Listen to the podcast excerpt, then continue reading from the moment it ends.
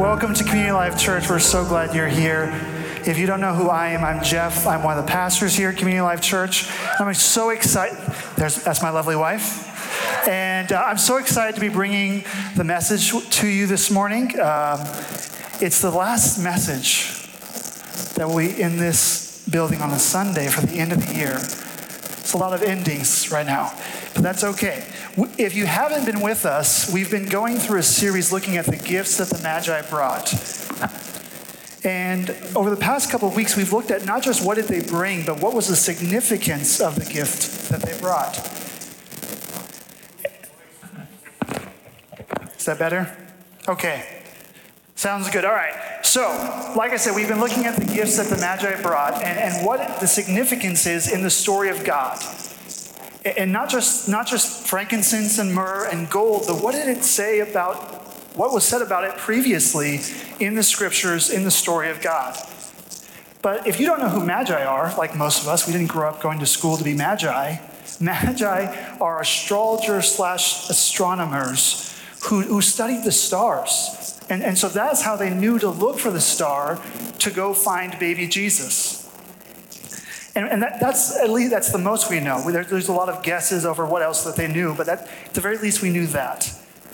And, but once again, there's so much we don't know about these mysterious men. We know that they came far away to come and worship this king who was born king of the Jews, Jesus.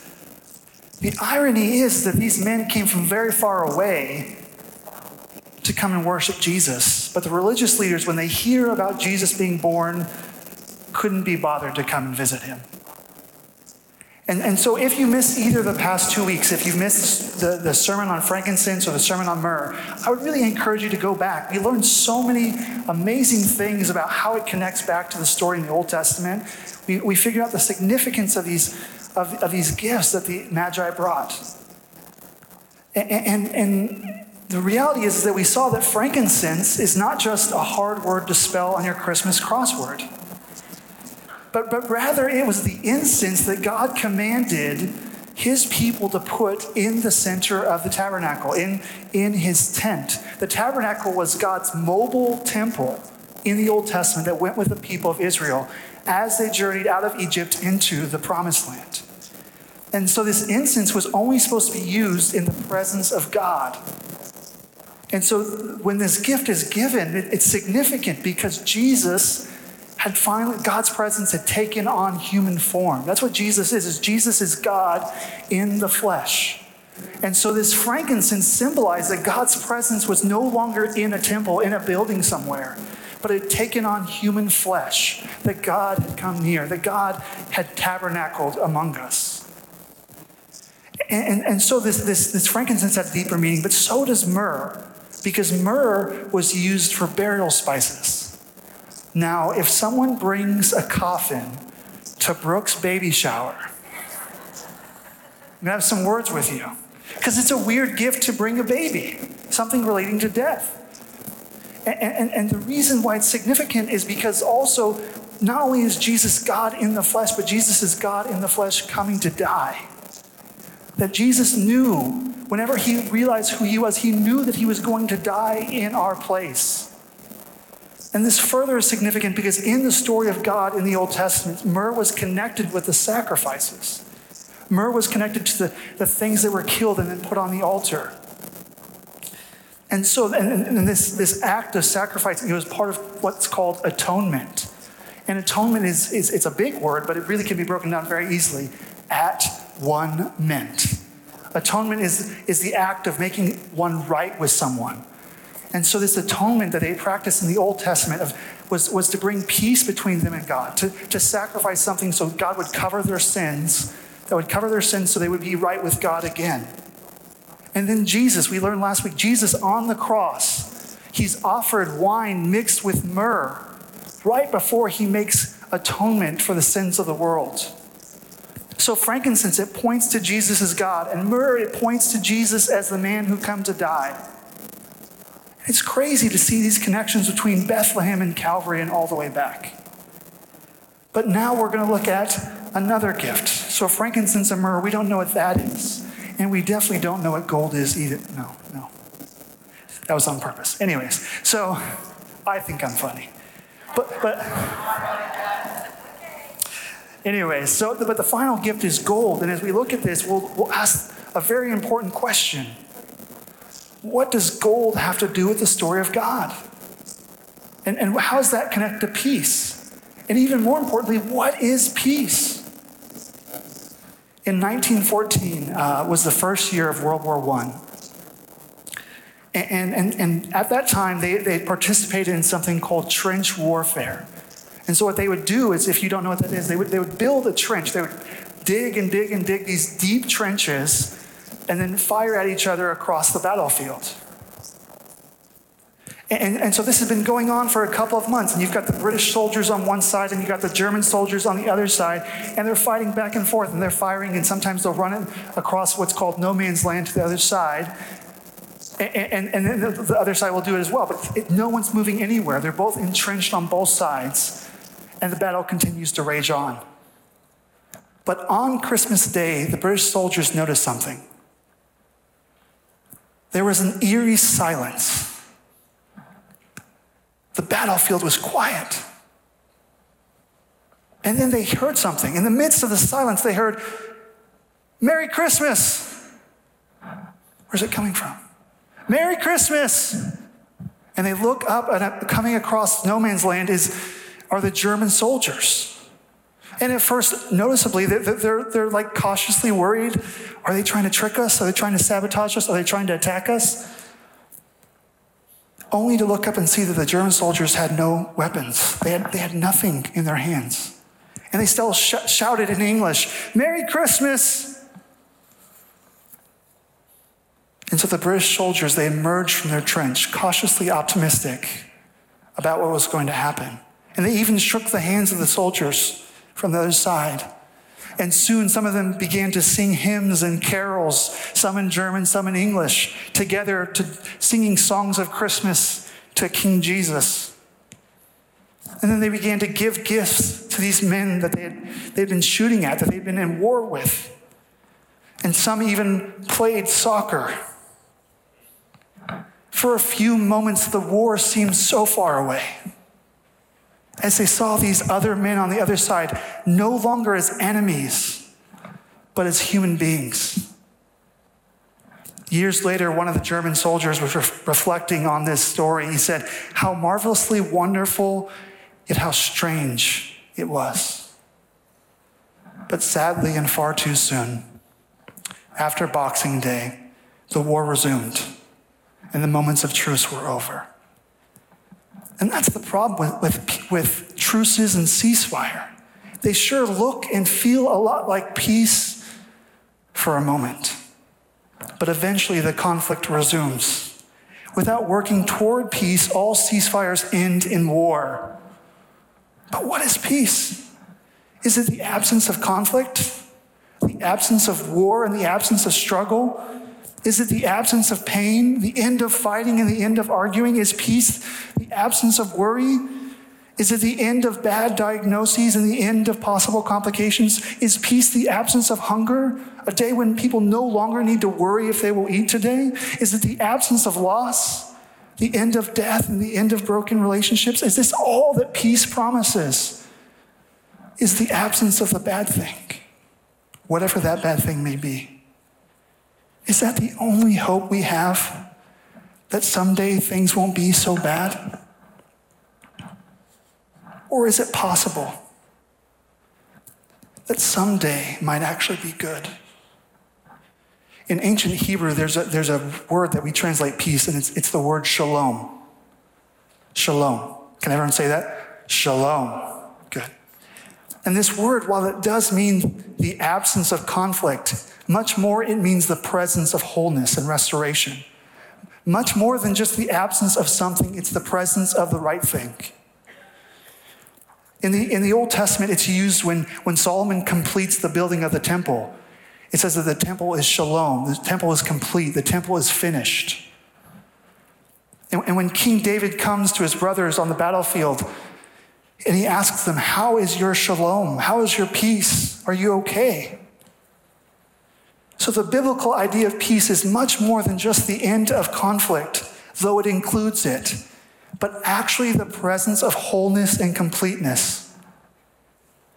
The idea of a world restored back to the order it was before the fall. The idea that eventually there will be a day when wholeness will reign and brokenness will end.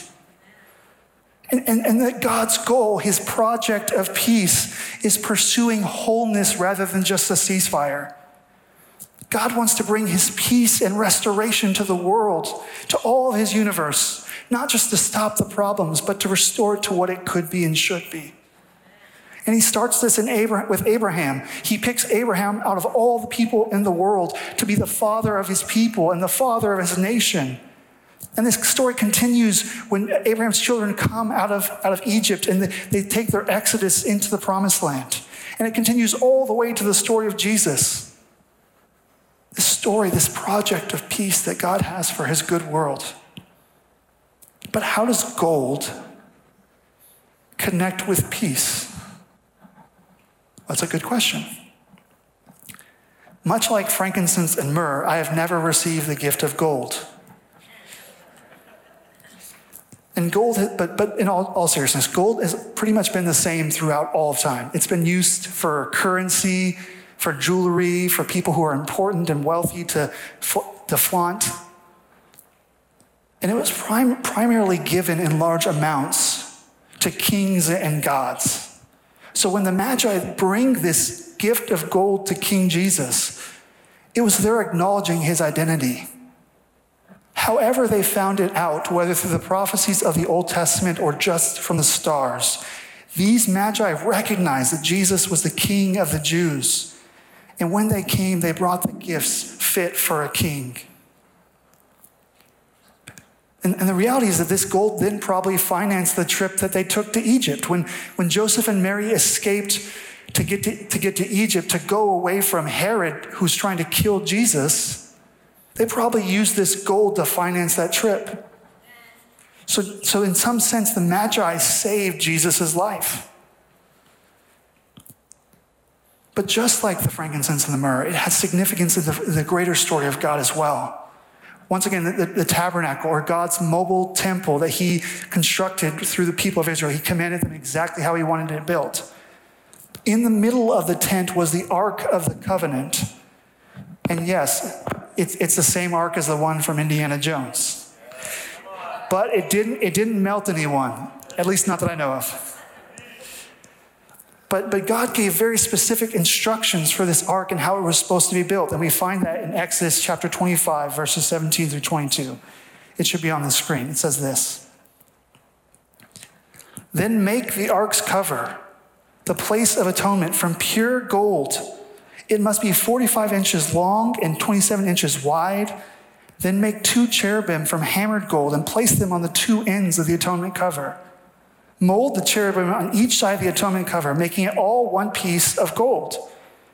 The cherubim will face each other and look down on the atonement cover. With their wings spread above it, they will protect it. Place inside the ark the stone tablets inscribed with the terms of the covenant, which I will give to you. Then put the atonement cover on top of the ark. I will meet with you there and talk to you from above the atonement cover between the gold cherubim that hover over the Ark of the Covenant. From there, I will give you my commands for the people of Israel. So, so, so God tells them to use the gold to be the lid of God's ark. So, so that is that is that's significant, and we'll get back to that in a second. But the place of atonement translated here is translated in another version, the mercy seat. The mercy seat. And scholars have said, in some sense, the mercy seat was God's throne in the world.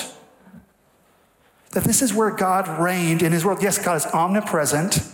Yes, God is everywhere, but in some special sense, God's presence was especially on the ark and especially reigning from the mercy seat. And this was the place where he would meet and speak to his people. He reigned from a golden throne from a seat of mercy. Now, what's the significance between the gold and the peace? It's right here. That God, reigning from a golden throne, reigns from a throne of mercy and not judgment. That, that God makes peace with his people, this atonement cover, this ark, which is where the, the blood is covering the ark. Remember, that's the atonement, the making right. That's where the sacrificial blood is placed. And that place of atonement is where God reigns in the world. Think about what this says about God the king over everything. The whole earth is his, but he chooses to reign on the mercy seat.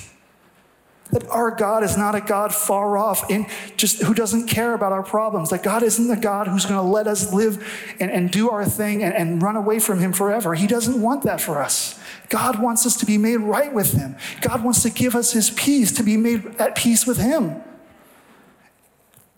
And this is our first reality of peace the first of three realities is this peace flows from God's throne. Peace flows from God's throne. So, just like last week, how we talked about the connection between Jesus' death, his sacrifice, and atoning for and covering our sins, we see the connection between gold and the place where God rules and forgives our sins. And the significance is that is this is that God atones for our sins. He covers our sins with, with sacrifice, whether in the Old Testament through animals or the New Testament through Jesus. He covers our sins and reigns from the place of our forgiveness. And, and this connects again to another prophecy, which we just heard from earlier in our Advent reading in Isaiah 9. It says this in Isaiah 9 For a child is born to us, a son is given to us, and the government will rest on his shoulders, and he will be called Wonderful Counselor mighty God, everlasting Father, Prince of Peace. His government and its peace will never end. He will rule with fairness and justice from the throne of his ancestor David for all eternity. The passionate commitment of the Lord of heaven's armies will make this happen. This child born to be the one who, who is in charge of the government, this Prince of Peace, will have an unending government and peace. He'll have an unending government and peace. Well, what, what's significant about this? Well, at the beginning of Isaiah, we find that King Uzziah had died. King Uzziah had been a pretty good king. He, he mostly loved God until the end, and then he kind of went off the tracks. But right after Uzziah was King Ahaz, and King Ahaz never cared to, to follow God at all. And, and so in Isaiah's day, there is a group of people who are realizing that if a godly king doesn't reign long enough, then eventually the kingdom of peace will end. That eventually the next guy's not going to be as great. And that was the history of Israel. They would have a good king who would point them to God, and then they have five kings who point them away. And this happens again and again and again and again. And so, this promise of one whose kingdom will never end was encouraging to them because there was coming one who would bring peace, who would bring them to God, and would never stray. And this one, this, this Prince of Peace, this Prince of Shalom, this Prince of Wholeness, the one whose government does not end, is a government that doesn't contribute to the brokenness in this world, but rather heals and restores the broken. And his reign will never end, and he'll never be replaced with someone else. We, we know that eventually most kings either end up dead or they end up corrupted. Most kings either, they, either they, they, they die too soon to bring the peace that, they, that we wanted, or they end up contributing to the brokenness in the world. Only a perfect king would not abuse eternal power. And we've seen this in our own human history throughout all of you, not just in Israel, but in every nation. When the wrong person gets in charge, bad things happen. And even when the right person gets in charge, they never seem to be in charge long enough. But either way, they either die before the peace comes or they end up contributing to the brokenness themselves. So all other kinds of peace are temporary. Many kings can bring peace for a season, but only one king can bring peace for eternity, and his name is Jesus. And Jesus came for this reason to bring God's peace and fullness to those near and far off. That Jesus is bringing a kingdom that will never end, and his peace will never cease. And this is good news. The first reality is that God's peace flows from God's throne.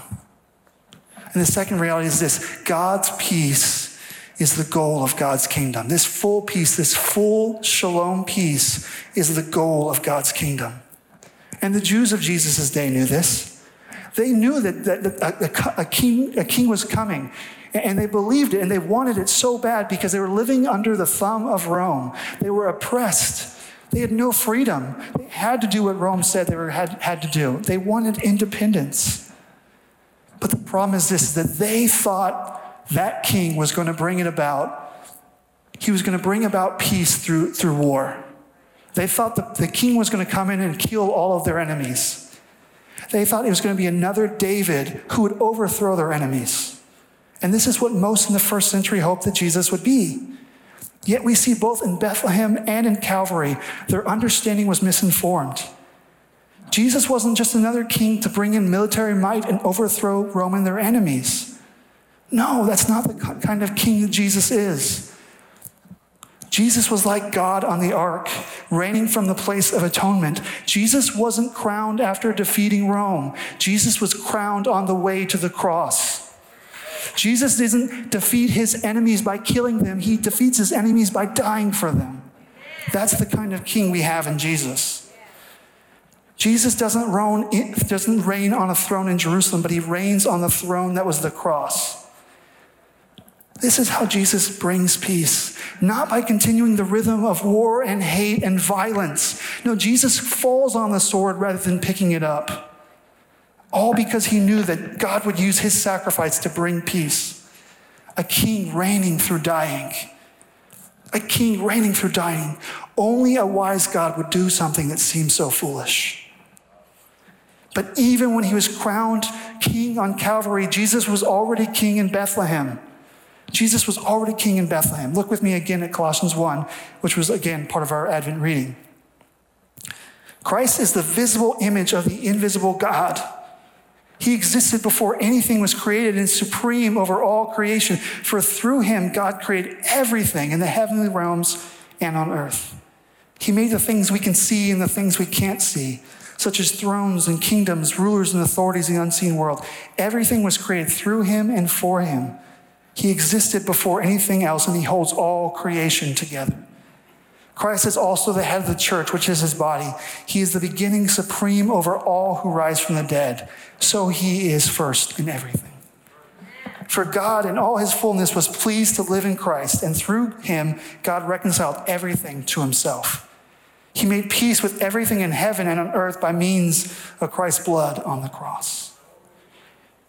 Jesus became human to reign as King of the Jews, but even before time, Jesus was King of the universe. In Colossians, we see Jesus as the creator and sustainer and redeemer of all things, but he's also the God who existed before Genesis. This is the baby that the Magi came to worship. This is the baby that the Magi came to give gold to. This king, this king who existed from forever and will exist into forever. This king who reigns over everything, regardless of the circumstances of our world. Jesus is king. And God's project of peace we see in Colossians was realized when this baby who was king became the man who died on the cross. And this leads us to our third and final reality of peace is that it has been bought by God our king. When everyone thought Jesus was defeated, he had actually begun the defeat of everything that is broken. When his body was broken, he had actually conquered the powers of sin and death. Jesus was just as sovereign in Bethlehem and in the grave as he was on, on the Blessed Sunday. Because Jesus was always king, not just when he rose from the grave. And our king will not stop until he finishes this project he started, this project of shalom, this project of peace. He will continue to work and restore his creation, finally fulfilling it at his second return, the advent that we await right now. This is our king. He has brought peace to those who are far and near. Right now, it looks like peace between us and God, but one day it will look like peace between all the universe. This is the peace that comes from Jesus. This gift of peace, it flows from the throne of God. It is the goal of God's kingdom and was bought by God our King. But what do we do about it? What do we do? The Magi came and worshiped Jesus. We don't know how much they knew or what they believed to be true about Jesus, but we know, we know this whatever it is they did believe is certain that we know more. We have the gift of history and the full Bible. Still, they worshiped Jesus with what little knowledge they had. and brought their gift to the one who brings peace. What is our response? What is our response? We know way more about Jesus than they did. What will we do? Will our response be worship? We have to decide. The Bible proclaims from beginning to end that Jesus is king over everything by nature of who he is as God, by his birth in the line of David, by his enthronement on the cross, and one day when he returns victorious over everything. Jesus is king. We must do something with this knowledge. We can choose to be like the Magi, to take what we know and let it worship, let it lead us to worshiping him.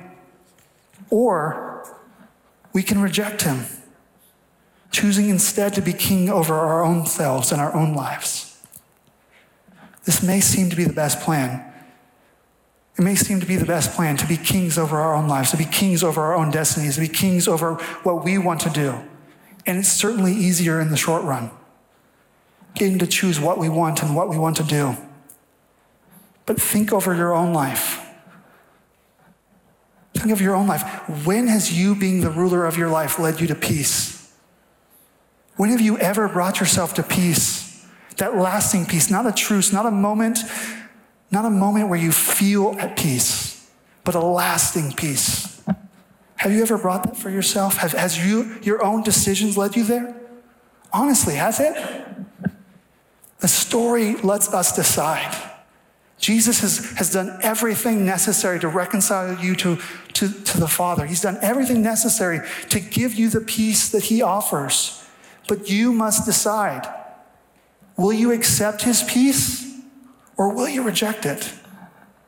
We must decide. The story lets us decide, but we must decide. When I was a sophomore in high school, um, I started playing basketball on the JV team. And I, loved basketball. You guys have probably heard how much I love basketball. I don't need to say that. But I love basketball. And one of the things that basketball took a lot of was time. It took a bunch of my time because you have practice and games and tournaments. You always have something going on with basketball. It was great. But unfortunately, that meant sometimes I missed church. And sometimes I miss youth group, and sometimes I miss the mission trip because I've got basketball going on. And there's nothing wrong with having different commitments. God isn't mad because we can't make every Sunday. But I realized that I, I started to like love basketball a lot.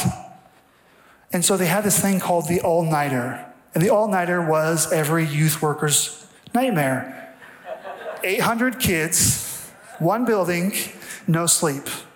Um, it was great as a student, but when I worked as an adult, mm, it's a little different. Um, it's like, I don't remember being so tired. Anyways, so, so we had this all nighter, and we had all these students from all the different high schools in Bakersfield hanging out together in a gym. And there's basketball, which is probably one of the main reasons I was there. There's a lot of my friends, another reason I was there. There were girls, I was a teenager.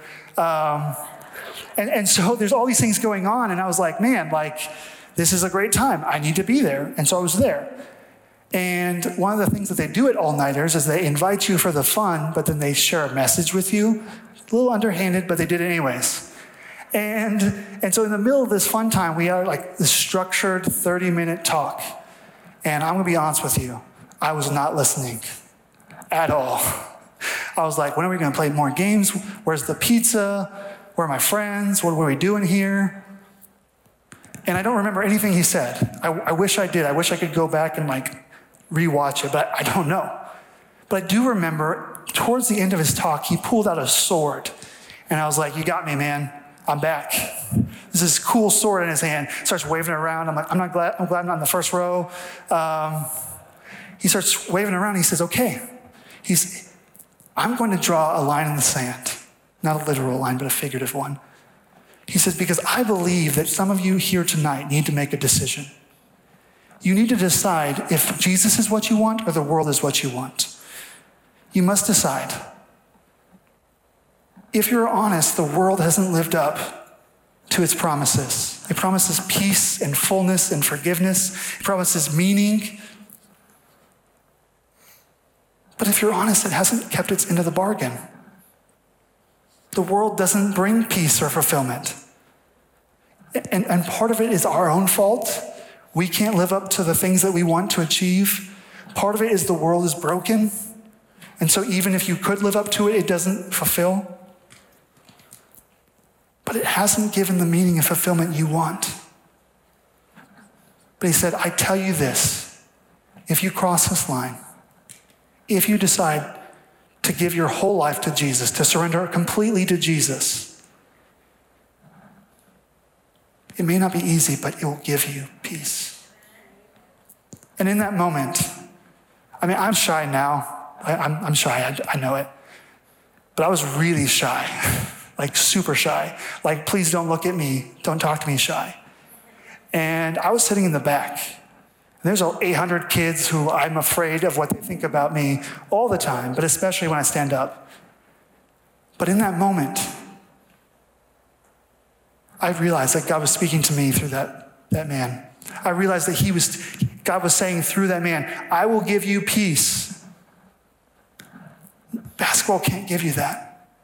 Your friends can't give you, girls can't give you that. I will give you peace. And so, as scared as I was, as terrified as I was, I knew that God was calling me to come forward. And I'm not going to make you do that this morning, but I'm going to ask you have you surrendered to Jesus?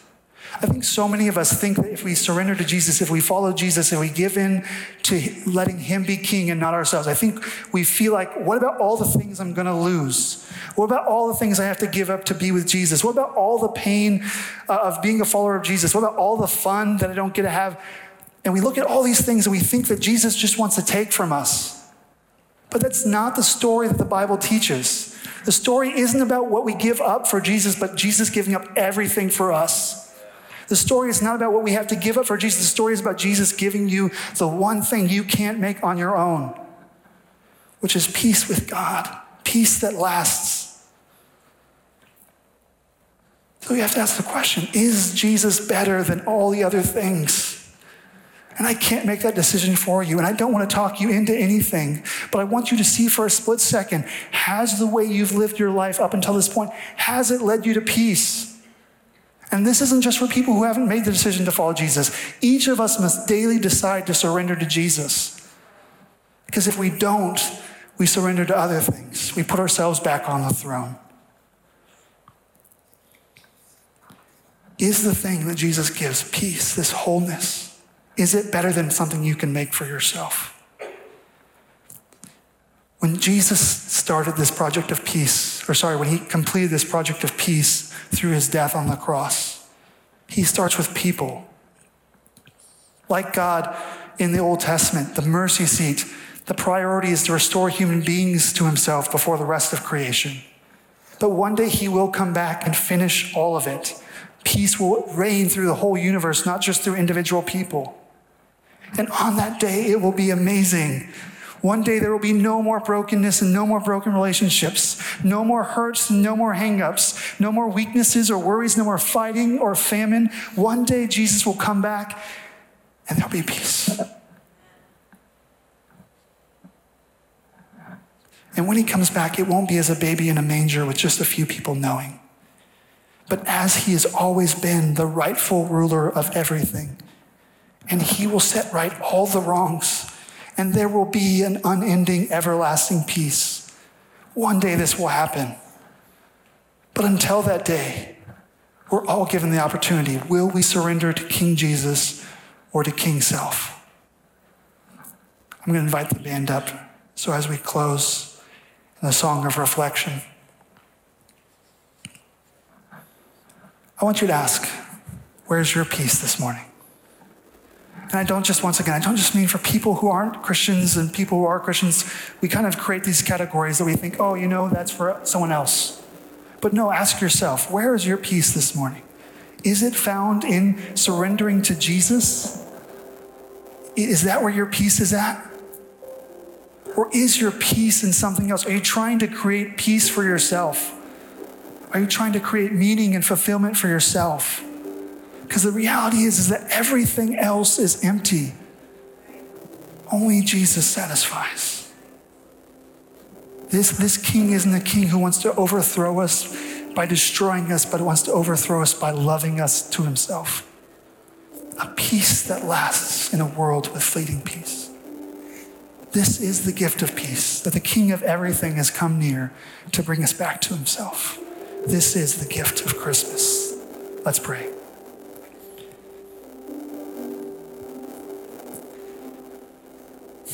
Father, there's so many things out of our control. We can't control how many hairs are on our head, how long we'll live. We can't even control the traffic in front of us. And God, so often I find myself, and I'm sure others as well, trying to reign over my own life, trying to make it on my own, trying to bring meaning to my own life, trying to bring peace to myself. But the reality is, is I can never do it. And the good news is, is that you have already done everything necessary for me to have peace. That gift of gold that the Magi brought was a symbol of the peace you want to give us today, God. So wherever we may be, would you meet us? Would you call us to yourself? Would you show us even more the peace that we want to find in Jesus? And God, would you, maybe for the first time, open our eyes to how amazing it is to have peace with you? Through the one and only King over everything. We thank you for who you are and what you've done and who you're making us. Just pray this morning, God, we would do the, the necessary business we need to do with you to have peace that lasts in a world of fleeting peace. We pray this in Jesus' name. Amen.